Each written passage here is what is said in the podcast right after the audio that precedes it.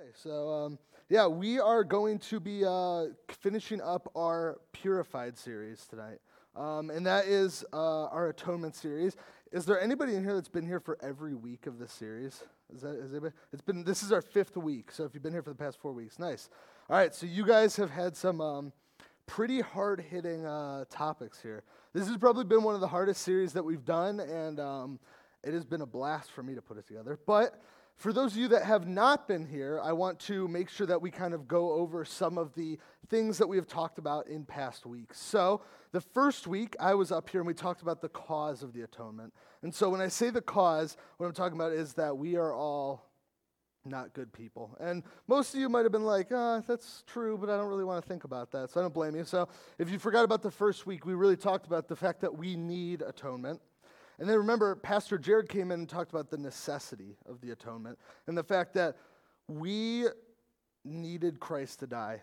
Like, it was the only option, and there was no other option. There was no other way for this to work out. And so that's what Pastor Jared came and talked about. And then Zach was up here talking about the nature of the atonement and how the atonement works and how atonement works and basically about, like, what that looks like and how that works with us and who we are. And then last week, if you were here, it was probably like sitting in a classroom with Pastor Austin. He was talking about the extent of the atonement. And you probably remember your small group conversations. There might have been people that were talking about both sides of this. Remember, we talked a little bit about unlimited atonement and limited atonement and what that means and how that can affect our theology, but ultimately the fact that Jesus is the one that matters the most. So before we get into today's, I haven't been up here in a while, and so I wanted to take a chance to use one of my illustrations to talk about movies, so that's what I'm going to do. So recently I've been kind of thinking about movies that make me at the end like want to go out and go and like do something. So like one of the ones, have you guys ever seen the movie The Pursuit of Happiness with Will Smith? Who's seen that movie? Okay, it's pretty old now. It's probably about 15 years old now, but it's basically about this guy that's down on his luck. He doesn't have a job. He has a kid. They're, like, living in the subway at some point and things like that. Like, in New York, he basically has nowhere to go, and he can't get a job. And he's, like, telling his kid, like, you gotta live for what makes you happy. You gotta do this good stuff. You gotta do what's right, you know? And all this stuff is happening where he's not getting his job. And then finally, at the end of the movie, spoiler alert if you haven't seen it, but it's been 15 years. He gets the job, and he's walking through the mass of people, and he starts crying. And then I'm sitting there in my big chair at home crying, too, as I'm eating my potato chips like a worthless person. But, you know, and I'm like, and it's, but at the end of the movie, I get up, I'm like, I want to do something. Like, I am hyped. Like, I love this. Like, when I was thinking about this topic, who has seen The Breakfast Club? Who's seen all right, I think more people have seen The Breakfast Club. Now, that movie is going on almost 40 years old. It's almost 40 years old now. And if you have seen that movie, you know, like, it's basically about these kids that are in Saturday morning detention, and, like, they all, like, are different, like, kids in different cliques, and, like, they got the nerd, the jock, all these different guys. And then by the end of the movie, they're best friends.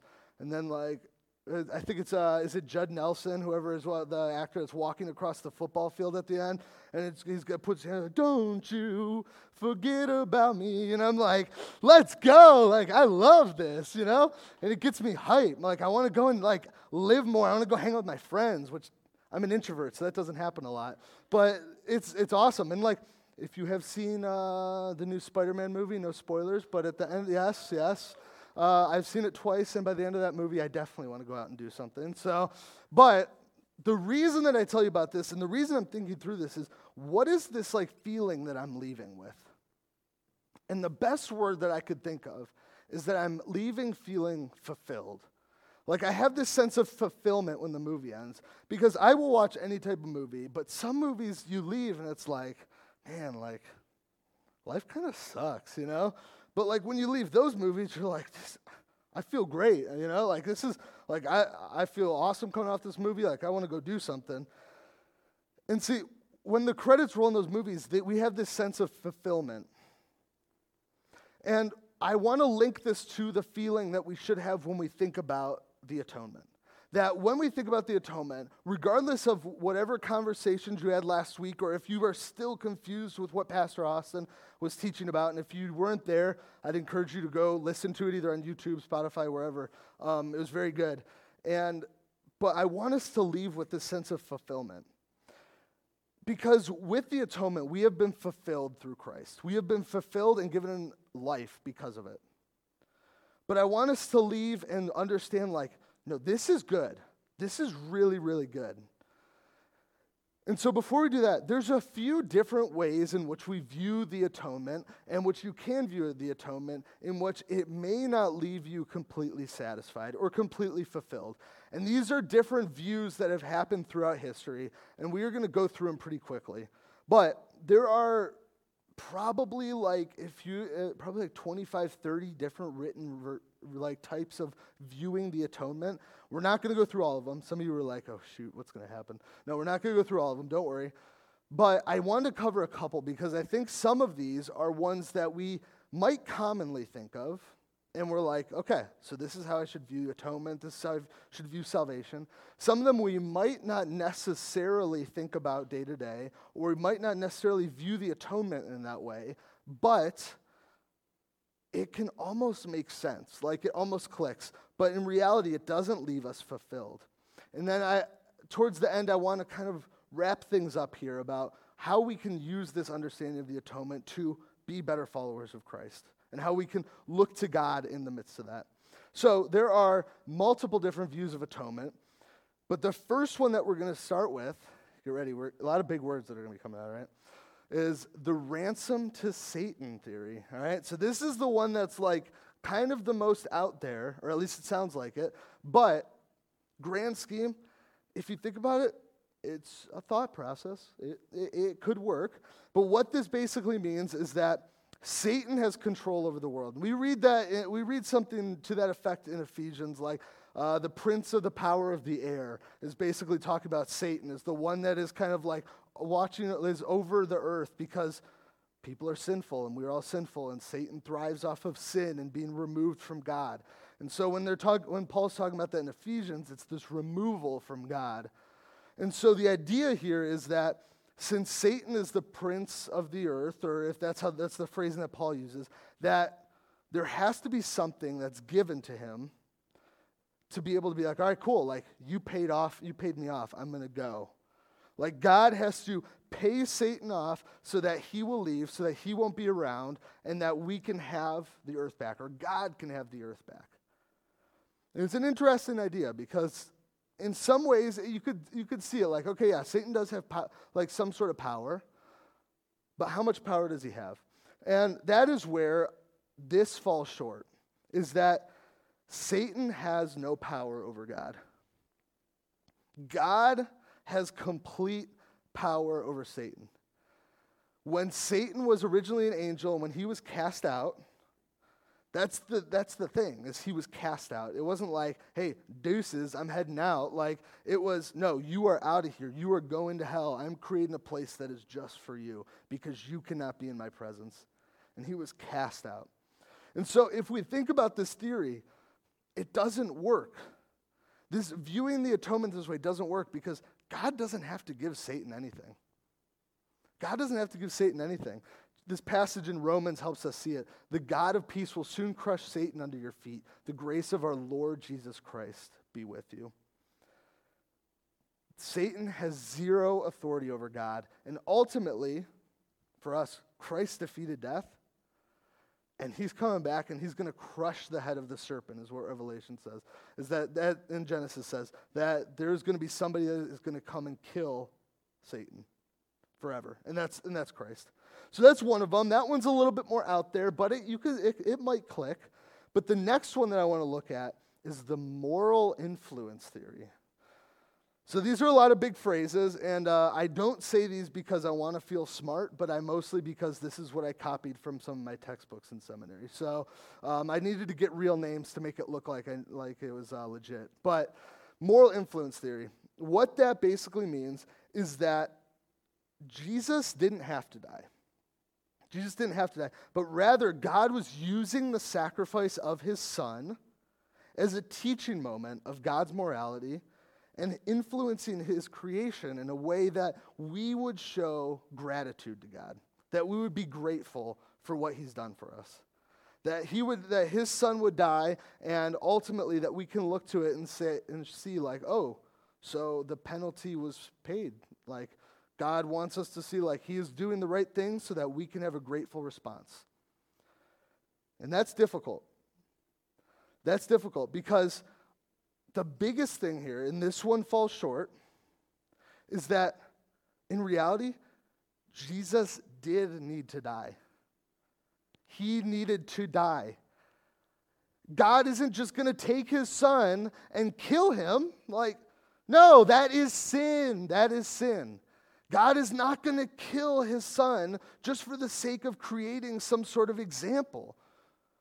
Jesus' death is ultimately means nothing. It's meaningless because God is literally using his son in this theory, in this idea, to get us to respond in a way that gives him glory.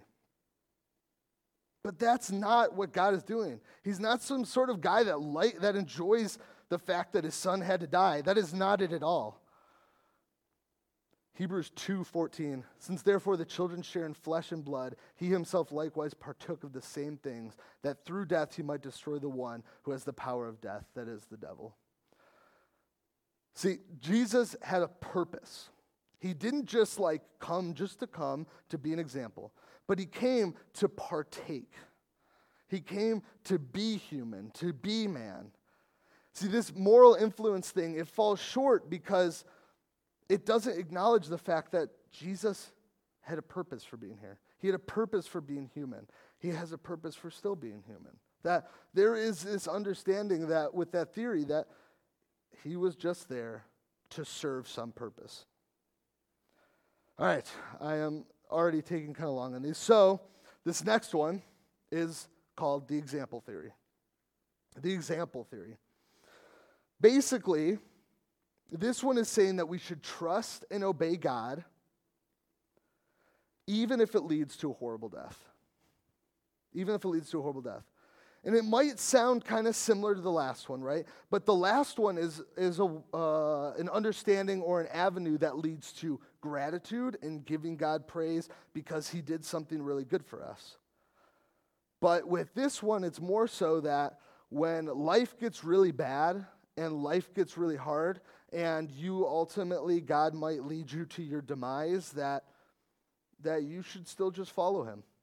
Like Jesus was this example of, oh, like, look, like, even though I'm living as a man, I'm going to follow God, and he wants me to die. All right, you better believe it, I'm going to die. So that's what this means. That's how they're understanding the atonement when it comes to the example theory. This one falls short. And the reason that this one falls short is that the atonement is not solely about an example. Now here, the thing is, Jesus was an example. I'm not going to deny that. Jesus was an example, and he was a good example for us. He was a good example for us. Look at 1 Peter 2:21. This is what people who kind of view the example theory as like their main understanding of the atonement, this is the passage that they'll use. It says, for to this you have been called, because Christ also suffered for you, leaving you an example so that you might follow in his footsteps. So if you read that with the example theory, you read that as leaving you an example so that you might follow in his steps, that I am supposed to be crucified on a cross. If you take that as literally as you can, that's how they're reading it. And honestly, it doesn't follow up. Like, this is the only passage that talks about some sort of example in regards to his suffering or in terms of his death. But if you read it with the lens of living his life and suffering as a man, living life and leading in humility, it reads very differently. And honestly, it reads more closer to the biblical account. And if I had more time, I would take time to kind of dig into that. But for the sake of it, I'm going to leave that there. And if you want to talk about it later, we definitely can. But ultimately, what this passage is pointing to is not so much that we follow by example of going to die on the cross, but we live in his example in that he led a life of humility, that even when he suffered in his life, even when he suffered at the lowest point of his humanity, that he was still humble, he still glorified God, and he didn't sin. That's the example that we should follow. But it's not just about the example. It's not just about the example. This is the last view I want to talk about in terms of some of these ones that fall short, is the governmental theory. Is there anybody in here that's like a poli-sci major or like really likes government stuff? Is there anybody in here that's like that? Yeah, are you? Yeah. So it might this might work for you. My brain is not as cut and dry, but if you are that kind of person, especially if you want like things black and white, cut and dry, this one might make a little bit more sense to you. But ultimately, if you remember the first week, we talked a little bit about the cause. Remember, we talked about the law, and we talked about the fact that there had to be a way to satisfy God's wrath, that he couldn't be with sin. And so ultimately, there had to be some sacrifice. Something had to die, and ultimately so that we could live. And so at the time, it was animals, right?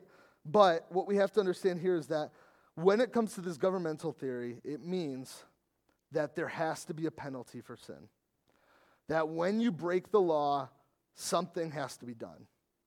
Like, you just can't let it stand by and just can't let it rest. You can't just leave it there. But that something has to be done. And Christ was the one that was the one that took the penalty.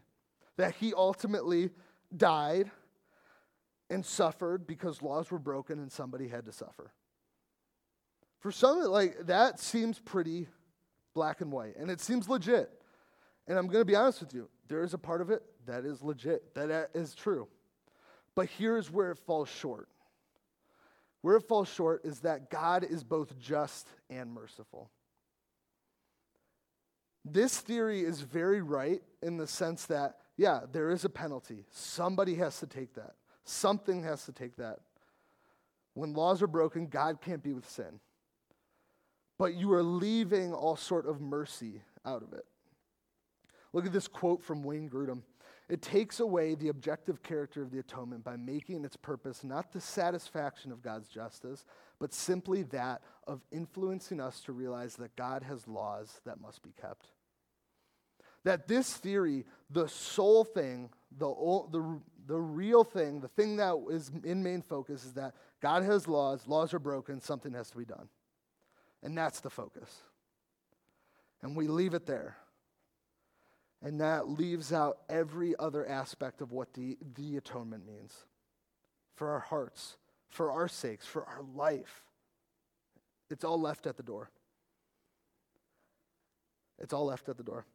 And the important thing to take away from this quote is that the purpose should be satisfaction of God's justice rather than just, here's what has to be done, we'll move on, you know. All right, that was a lot. That was so some of you guys can wake up. I know it's been a long day for some of you.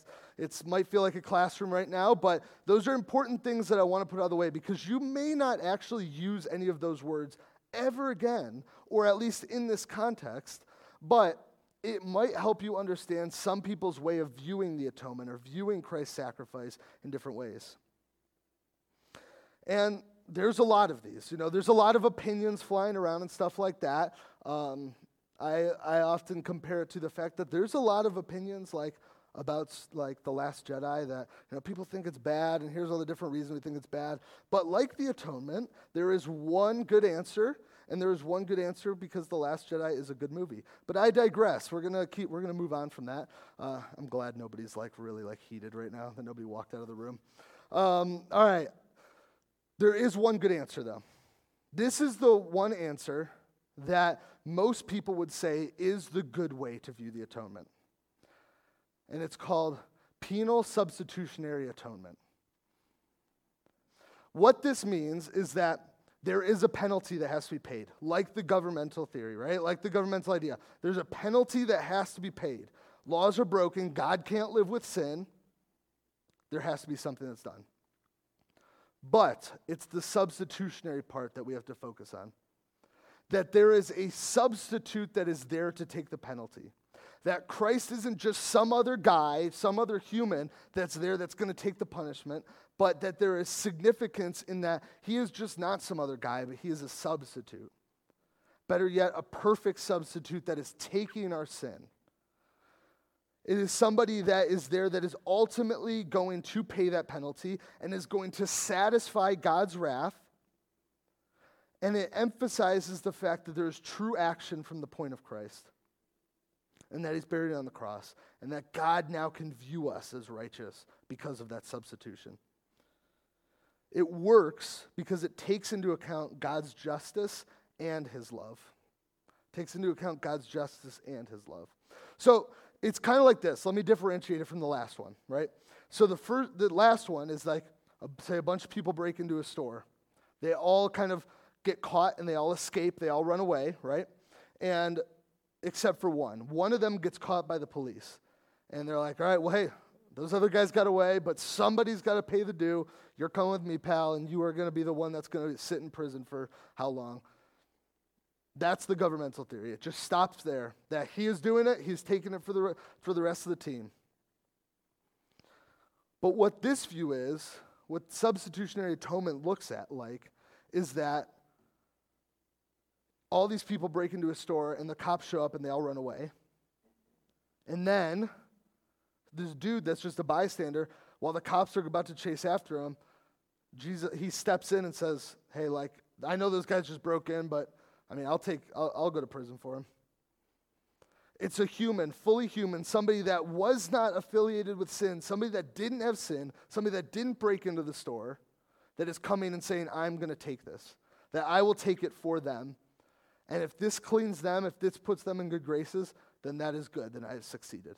That's the difference there.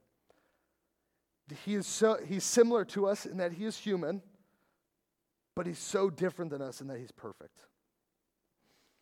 Hebrews 9:26, for then he would have had to suffer repeatedly since the foundation of the world, but as it is, he has appeared once for all at the end of the ages to put away sin by the sacrifice of himself. That's an amazing passage. He would have had suffered repeatedly since the foundation of the world, but he appeared once for us, for our sake. He suffered for that time, and he died a horrible death in a horrible way because he had to bear sin that he did not have. Although, all in all, to put away sin. That's what substitutionary atonement is. That's what it looks like. Now, that's a lot. We just went through a lot today. In the past 4 weeks before this, there's been heavy, reading and lots of putting things on the screen. And we are going to wrap this series up. And I don't want you guys to go out and be like, all right, cool, I know all this stuff now. I'm going to forget it in a little bit kind of thing. No, I don't want that to happen. And so there's a few different ways that I want us to handle atonement from here. And the first one, and arguably probably one of the most important ones, is don't turn into a theological butthead, all right? And yes, I put butthead on the screen, all right? Email Pastor Rick if you want to, okay? But don't turn into a theological butthead. What I mean by that is that you now have a lot of big theological concepts. These are things that myself, Pastor Rick, Austin, Jared, that most of the staff that teaches have gone through school, and these are things that we had to study and memorize. And you guys have some of this information now. So don't use this, and don't go to your community group. Don't go to your friends. Don't go to the people that you work with, or don't come on Sunday morning and be like, actually, Pastor Rick, limited atonement says that we are supposed to understand the Bible this way. Do not do that. Definitely don't do that to Rick, all right? Please don't do that, all right? But that is not how we want to use this. Don't let it turn you into somebody that is ultimately going to make it so that I know all this stuff, and I'm going to show everybody that I know all this stuff. But rather, let this knowledge help your study. As you dig into the Word, as you open your Bible, as you read books, as you do whatever it looks like to study, that you can now read and understand the sacrifice of Christ with this lens of atonement. that you can come in with this understanding of what atonement means, what it looks like, what some people view it as, where you might stand on some of these issues that are a little bit different, that when you're trying to grasp and wrap your head around something difficult, that you have some of this knowledge, that you know some of this that can help you to worship God better. But lastly, and this one is the most important, it's all about Jesus. That we can talk about big words that, like Pastor Austin said last week, you could sit in your dorm rooms or you can sit in your bedroom and argue with your friends over and over about limited or unlimited atonement, or you can talk about these different theories. And they're good to talk about, they're good to study. But if Jesus never comes up, then we've missed the point. He gave his life so that we could have our sins atoned for. What an amazing thing. That's something that should humble us, that should make us so grateful, that we should want to give him glory, because God did not want to give his son, but he did because he loves us. And that's huge. And so let all of your studies, whether it's this topic or whatever you move on to next, remember that it is all about Jesus. I'm going to pray for us, and then we're going to go into some small groups, right? Lord, thank you for the opportunity to study this. Understanding truth and understanding knowledge is extremely important. And it's because it comes from you. Help us to study well. Help us to learn well. And now that we can understand or at least have a better grasp on the atonement and what your son did, help us to use that in our studies.